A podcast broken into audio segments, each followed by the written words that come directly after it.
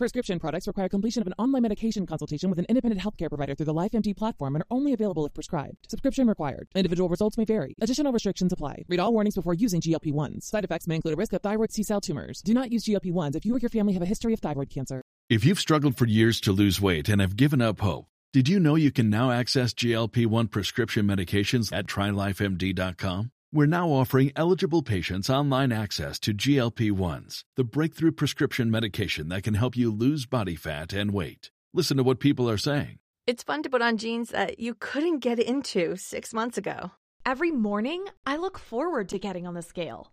For anybody who's struggling with their weight, it's a godsend. And here's the best part your insurance may cover 100% of the cost of your medication. So go to trylifemd.com to have your eligibility checked right now. Get started today at trylifemd.com. That's T R Y L I F E M D.com.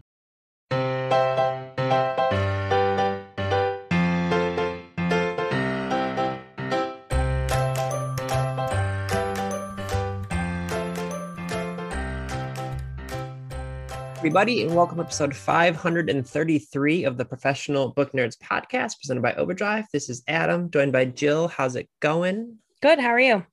I'm great. Sun is out. Lovely day. It's going to be warm for like three more days here. I don't know why that I always start talking about the weather at the beginning of our book podcasts. It's fine. It's fine. fine. Um, but yeah, I'm I am lovely. Um, impossibly, it's already time for another monthly preview of books. It is indeed. So we're gonna do April books. Um, I know we say this at the beginning of every one of these, but um, do you want to tell everyone what we're doing? Because we always get a ton of listeners for these, so I assume there might be some new people. Sure, hi new people. Um, so every every month, Adam and I preview um, some of the books we're looking forward to that's that are coming out in the next month.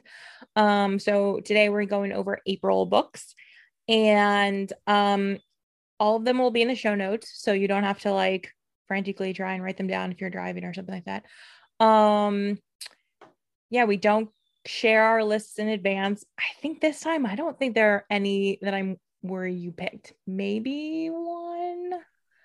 Feel, yeah, I feel I, pretty confident this month that there are no crossovers. I think you're right. Also, I don't know if anyone can hear in the background. I feel like this is like the ninth straight recording where there's been a train. They don't come this frequently, and I don't know how this happens. Um, yeah, I don't think so. Although I feel like the times when we get confident and say I'm not worried about any is the time we'll have like four overlapping That's fair. That's fair. Um, there were a couple of books that admittedly I saw a person had a book coming out and like just added it to my list because there uh, like there's a couple of authors who have books coming out this month that I was just like, yeah, I'm gonna read that. I don't need to know anything about it. I added it to my list, and so I will read you guys the descriptions of those. But it will be the first time I'm hearing those descriptions too because there's a few people on there. But um, I have ten books. I believe two, three, four, two, three, four, six. I think I have nine. Okay. All right. Well, I mean, I guess no time like the present. I can just get right into it. Um, I'm gonna laugh if you happen to have the first one. That's just because after we just got done saying that. So my first one is "The Music of Bees" by Eileen Garvin. All right. Nope. I okay. saw it, but did not put it down. Okay, so um, there's a debut, and it's for people who liked Eleanor Oliphant is completely fine. Uh, it is three lonely strangers in a rural town in Oregon um, and they're obviously each working through their own like situations in life and the grief and things that they're going through.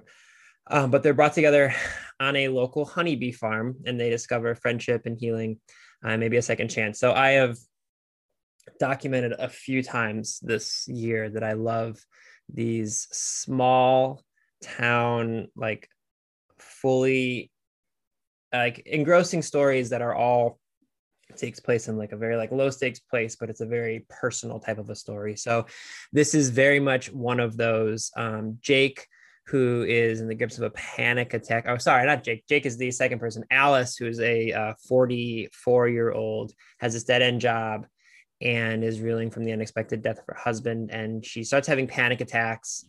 And um, she it has one of these panic attacks and nearly collides with this other person who's Jake, who is a paraplegic teenager Um, and while she collides with him, she's carrying 120,000 honeybees in the back of her pickup truck, as one does. Um, and then they meet another character named Harry, who's a 24 year old with with debilitating social anxiety, and they get together and basically form an unlikely friendship. So just very much into it, and also I like secretly I love bees and honey and all sorts of things around them. Yeah, you're making the right face. It's a very strange thing to say, but the music of bees by Eileen Garvin, uh, or yeah, by Eileen Garvin. I'm very excited for this one. My first one is When the Stars Go Dark by Paula McLain. Did you put Paula's book on? I didn't because I knew you were going to. okay. Um, we love Paula McLain. She's a Clevelander. So this is her uh, newest, and it sounds slightly different from what she's written before. So I'm very excited. So Anna Hart is a seasoned missing persons detective in San Francisco with far too much knowledge of the darkest side of human nature. So again, already we are sort of diverging from mm-hmm. Paula's like um, other literary fiction. So when tragedy strikes her personal life, Anna, desperate and numb, flees to the Northern California village of Mendocino to grieve. She lived there as a child with her beloved foster parents, and now she believes it might be the only place left for her. Yet the day she arrives, she learns that a local teenage girl has gone missing. The crime feels frighteningly reminiscent of the most crucial time in Anna's childhood when the unsolved murder of a young girl touched Mendocino and changed the community forever. As past and present collide, Anna realizes that she has been led to this moment. The most difficult lessons of her life give her have given her insight into how victims come into contact with violent predators. And as Anna becomes obsessed with saving the missing girl, she must accept that true courage means getting out of her own way and le- learning to let others in. Uh, so this sounds just mm-hmm. amazing. Yeah. Amazing. I love Paul McLain. Yeah, she is delightful. Um, okay, my next one is one of the ones that again I saw who was writing it, and I just said yes. So Peaces by Helen Oyeyemi. Um, did you have this one? I did not. Okay. All right. So if you are familiar with anything Helen Oyeyemi has written before, um, Gingerbread, I think is her most recent one. Um, and also Boy Snowbird, and then um, What is Not Yours is Not Yours.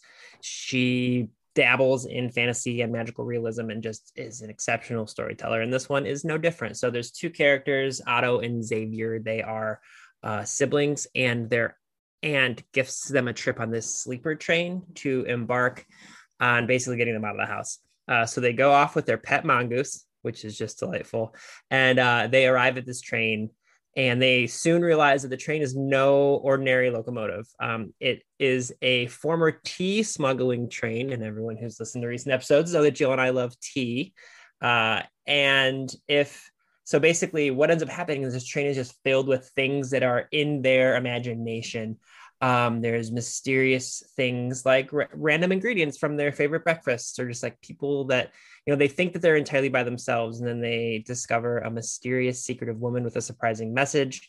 And then they basically just go on this fantastical adventure on this train and learn more and more about all these mysteries that take place there. So, love a train. I feel like that's something that I don't realize I love until I see a book that's a, mis- a mystery on a train, and then I get very excited about it. So, that's Peaces by Helen Oyeyemi, and I cannot wait to read it.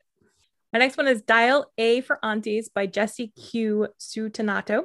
So I'm guys, this one is like a mashup of a murder mystery and a rom-com, and I don't even know where to start with this. It's so delightful. So when Meddelin Chan ends up accidentally killing her blind date, like already. Sorry, what?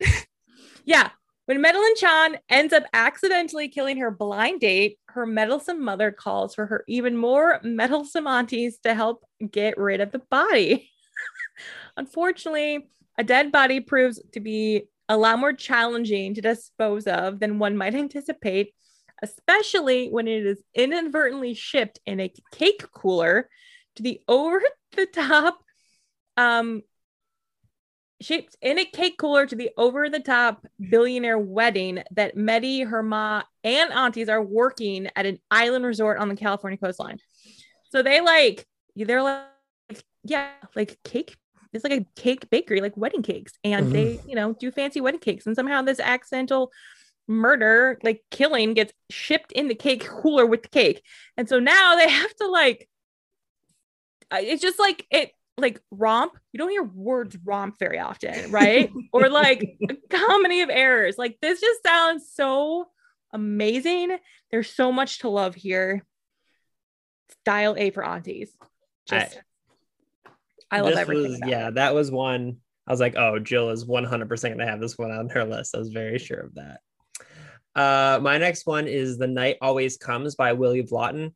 Um, this is another similar one. It feels like to the Music of Bees, where it's it's a uh, kind of a dark story that takes place in, in a small town in the world. So um there's our main character's name is lynette and she is barely 30 but she is exhausted and she's working multiple jobs some of them illegal um, but she's been working diligently to buy the house that she lives in with her mother and development developmentally disabled brother kenny uh, this place in portland where the housing prices have nearly quadrupled in the last 15 years and the owner is actually giving them a good deal so um, lynette knows it's kind of their last chance for their own home and to obtain security that they've never had.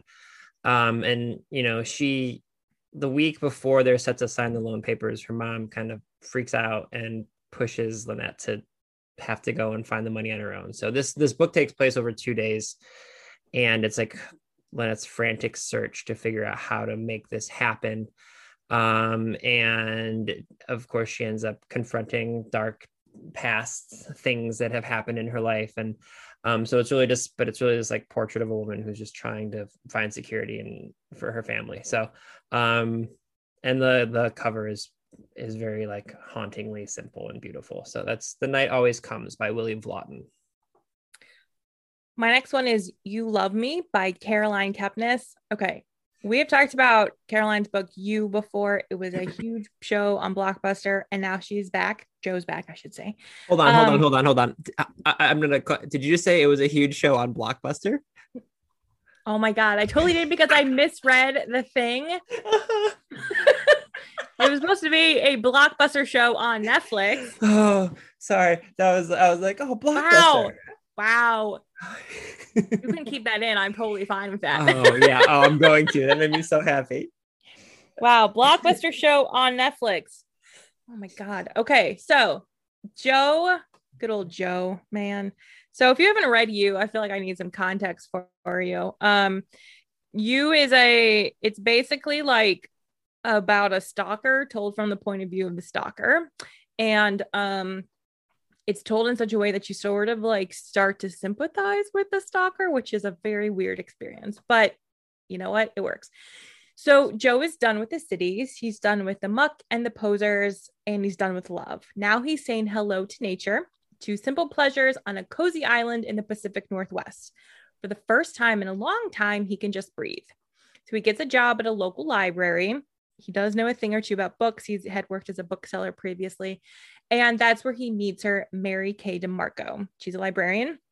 Now, Joe will not meddle. He will not obsess. He'll win her the old fashioned way by providing a shoulder to cry on or a helping hand. Over time, they'll both heal their wounds and begin their happily ever after in this sleepy town. The trouble is, Mary Kay already has a life. She's a mother, she's a friend, she's busy. And true love can only triumph if both people are willing to make room for the real thing. Joe has cleared his decks, he's ready, and hopefully, with his encouragement and undying support, Mary Kay will do the right thing and make room for him. Oh God, I love it. Good old Joe. So that is You Love Me by Caroline Kepnes.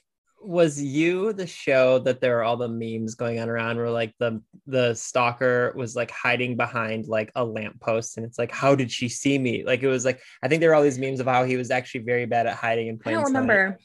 I don't remember, but I do know that I first read you because it was um, recommended to me on the podcast by our coworker Andrea. She and Christina were her big fans of it and had come Mhm. on and talked about it. And I was like, that sounds delightful.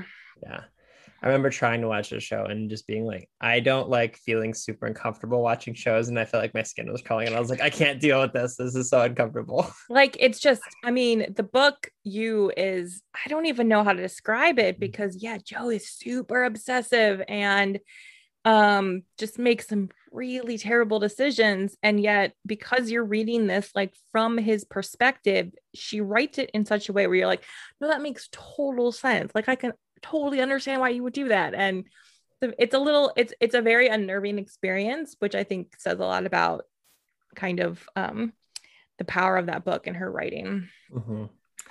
Uh, my next one is These Feathered Flames by Alexandra Overy.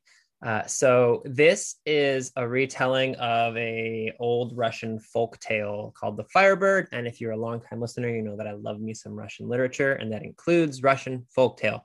Uh, it's also described as Three Dark Crowns meets, meets Wicked Saints, which Oh. delightful.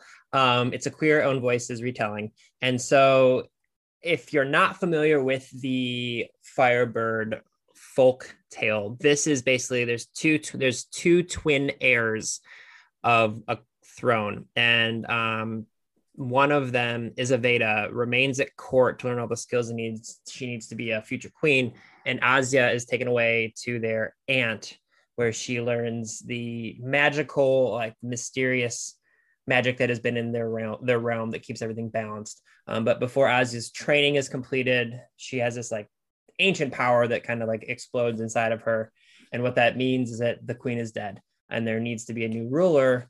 And so the princesses come to understand that, um, you know, basically what they're going to need to do to help rule this land and also try to figure out uh, who killed their mother and who they can trust. And so, um, you know, I, I love a fantasy that involves uh, courts and, and magic and and intrigue and things. So um, also this is I think this is one of two YA fantasy things coming out of that are on my list that just sound delightful. So that's These Feathered Flames by Alexandra. I think it's Avery.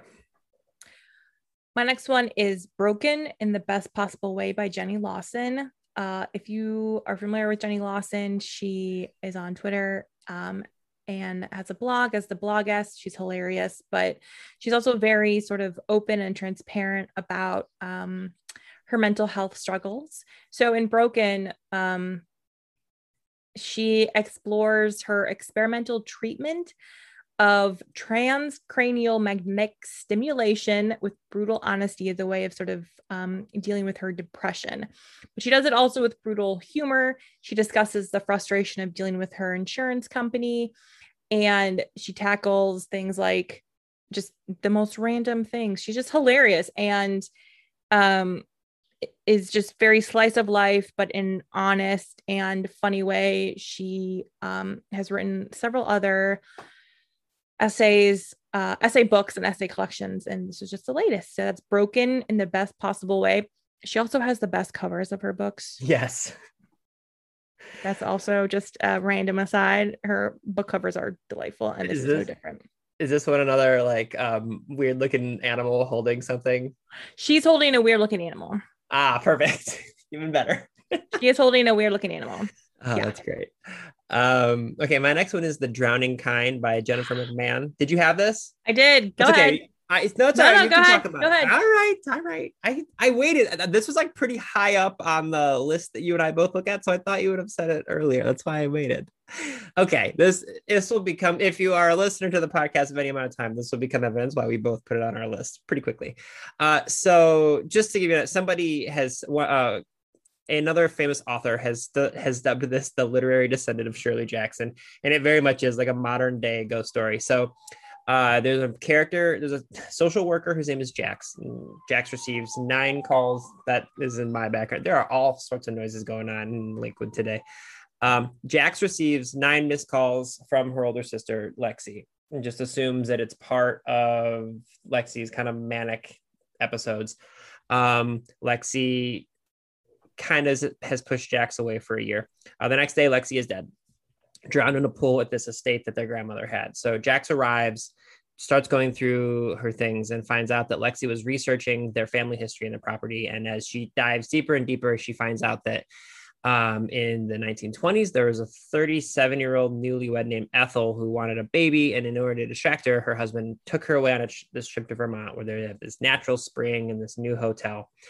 And Ethel learns that the water there is rumored to grant wishes, but it also takes away in equal measure what it gives. And so Jax is kind of uncovering this darkness in their in their past, and it just sounds like you're not going to be able to trust anything that is is said. So this sounds very dark and creepy and gothic and wonderful.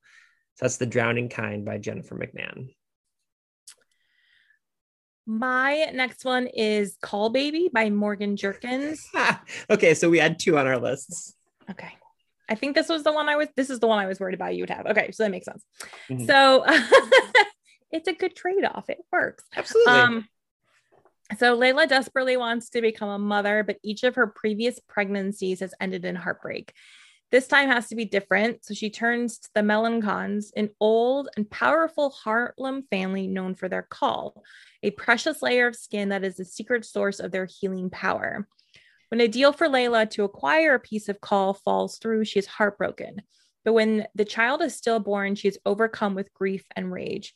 What she doesn't know is that a baby will soon be delivered in her family by her niece Amara, an ambitious college student, and delivered to the Melancons to raise as one of their own.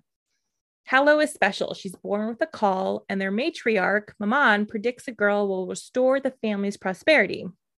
Growing up, Hallow feels that something in her life is not right. Did Josephine, the woman she calls mother, really bring her into the world? Why does her cousin Helena get to go to school and roam the streets of New York freely while she's confined to the family's decrepit brownstone? As the Melancons thirst to maintain their status grows, Amara, now a successful lawyer running for district attorney, looks for a way to avenge her long-standing grudge against the family. When mother and daughter cross paths, Hallow will be forced to decide where she truly belongs. So Morgan Jerkins writes has written nonfiction. She's a phenomenal writer, and I am so excited for this fiction debut of hers. Um, it's you know kind of compared to Ta-Nehisi Coates and Jacqueline Woodson, and it's on like all of the most anticipated book of the Mhm. year lists. And uh, yeah, very very excited for this. yeah, that was the other one where I just saw that Morgan Jerkins had written a fiction, a piece of Yeah. fiction. I was like, putting it on the list. So Yeah. Yep. Ah, they are wonderful. Um, okay, my next one is World Travel by Anthony Bourdain. Um, this okay, so Anthony Bourdain obviously, you know, passed away tragically.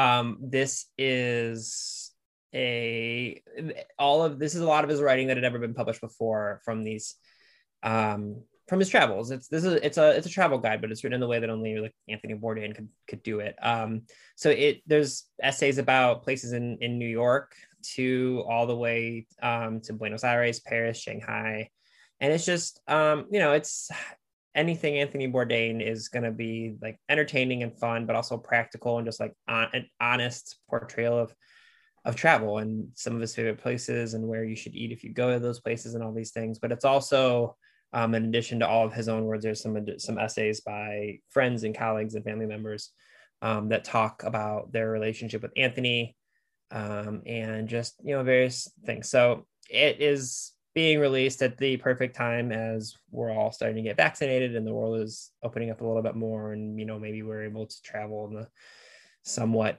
near future. Um, and I very much have that bug. So just excited to i didn't honestly know that there was going to be more anthony bourdain writing ever in the world so i'm very very excited for for world travel by by anthony bourdain Mhm, Trying to decide which one I want to go with. Okay, The Cost of Knowing by Brittney Morris. So Brittney is the author of Slay, which I adored. you, you loved yeah I loved Slay. I love Slay. So I'm very excited for this. So um this is described as Dear Martin meets They Both Die at the End. Sounds great to me so far. So 16 year old Alex is trying his best. He tries to be the best employee he can at the local ice cream shop, the best boyfriend he can to his amazing girlfriend Talia, the best protector he can over his um, little brother Isaiah. But as much as he tries, he often comes up short. It's hard for him to be present when every time he touches an object or a person, Alex sees into its future.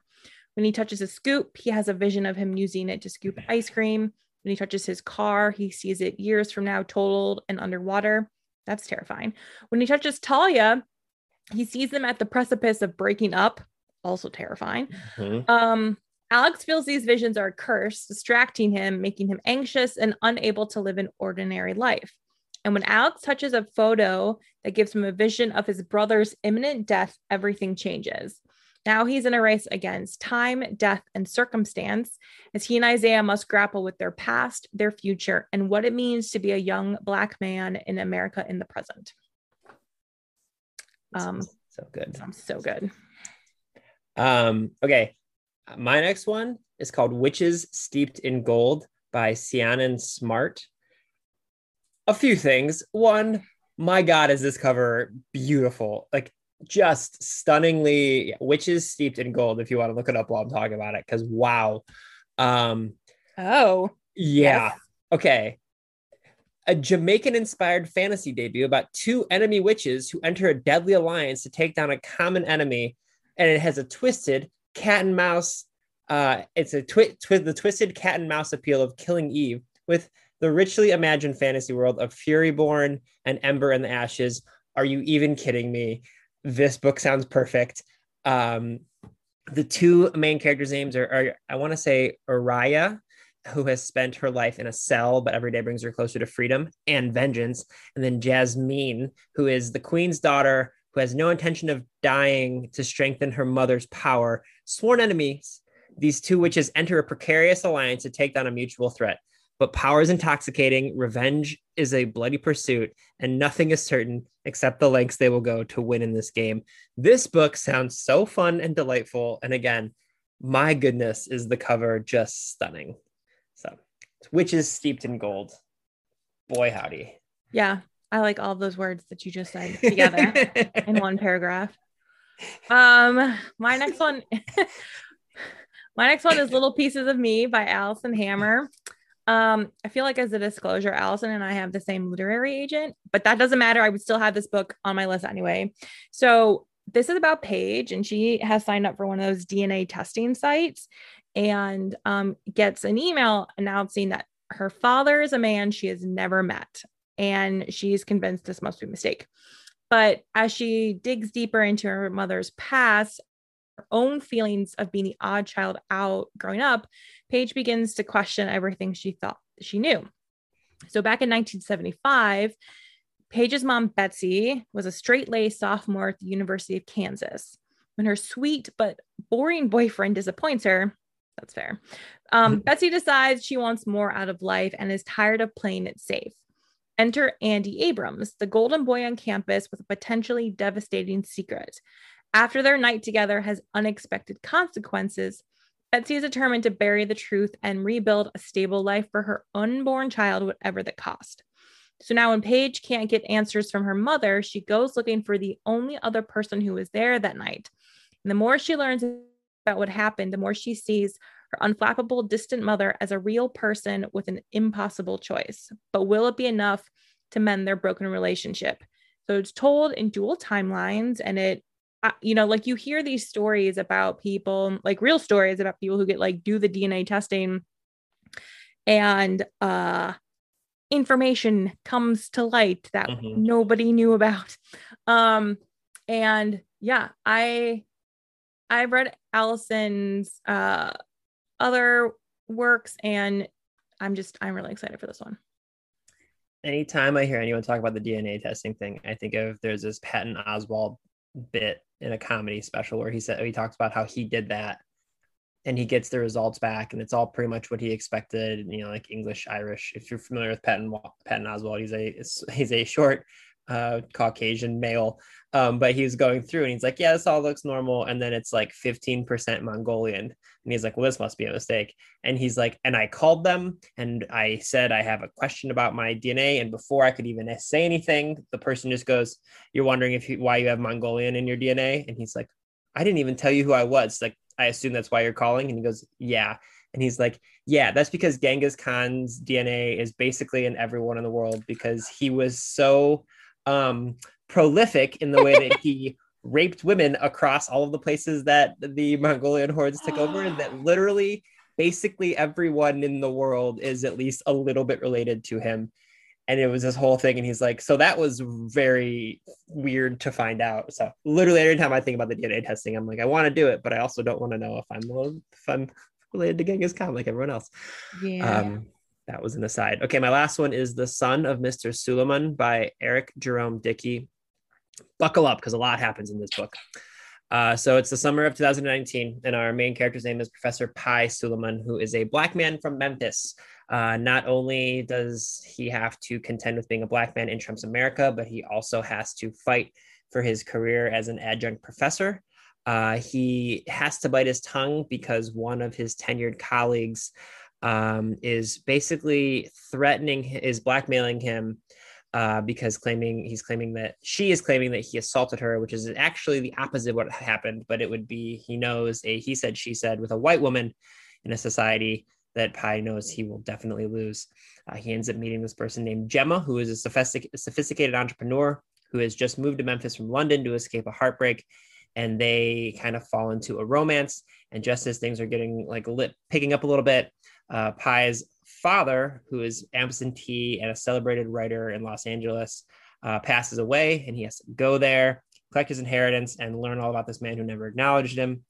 And so he's trying to deal with issues of his own past, issues with his faculty, and trying to figure out if this romance is going to be something that he can uh, truly enjoy. But this book tackles racism and colorism and sexual assault and microaggressions and so many other things that uh, so many people in this country, uh, especially people of color, have to deal with on a daily basis. And it just sounds absolutely stunning.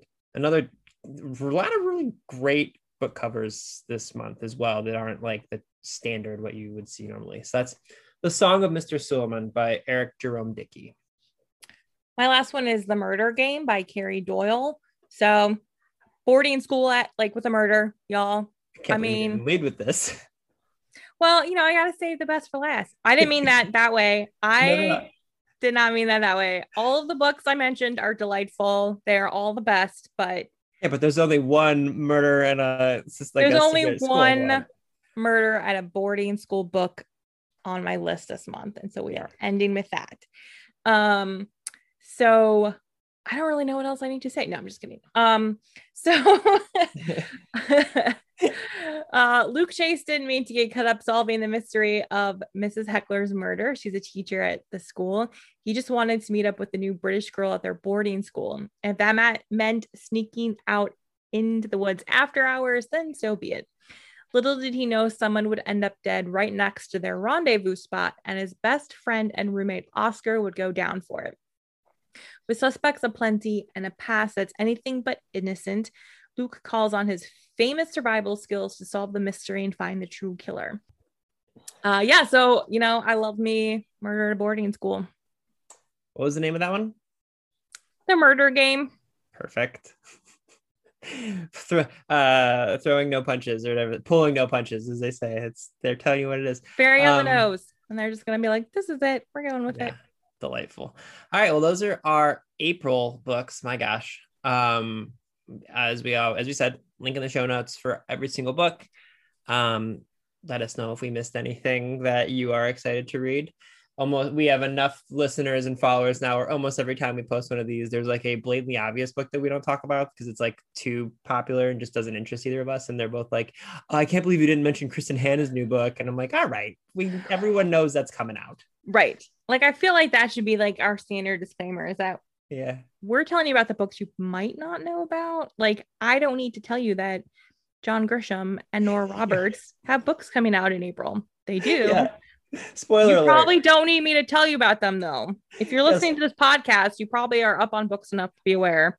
yeah, spoiler alert. They're gonna have a book coming out like every month. Um, so yeah, okay, those are our April books. Um, I don't think there's any other programs or anything right now going on. Um, Big Library Read starts in two weeks. oh yeah, okay. So I don't know if it's too early to talk about that, but I think let me take a look really quickly. Um, so if you go to biglibraryread.com, you can get some more information about the upcoming Big Library Read program, uh, which is The Art of Taking It Easy by Dr. Brian King. Dr. Brian King is also a comedian, so very funny. Uh, and we're going to be doing a live event that I believe you can register for um, on the website. And if you can't right now, you'll be able to very, very soon. We're going to do a fun live event um, via Zoom, of course, as all things. So, yeah, good remembering remember by you. Um, okay. All right. Well, I hope you guys enjoyed this episode of the Professional Book Nerds podcast. Readers can sample and borrow the titles mentioned in today's episode from Overdrive.com, and our library friends can purchase these titles in Marketplace. Professional Book Nerds is proud to be an Evergreen Podcast signature program. To learn about other Evergreen podcasts, visit evergreenpodcasts.com. Our podcast is produced, recorded, and edited by Adam Sokol and Jill Grunenwald, And presented by Overdrive. For more information, visit professionalbooknerds.com. You know, a lot can happen in seven minutes, and luckily, that's how long it takes me to tell a story. My name is Aaron Califato, and I'm the creator of Seven Minute Stories. I'm proud to partner with Evergreen Podcasts, and I'd like to invite you to join me on this journey. I'm going to take you on some crazy roller coaster rides using my unique extemporaneous storytelling style, and together, we're going to try to make sense of the world, all through the art of storytelling, and all in approximately seven minutes.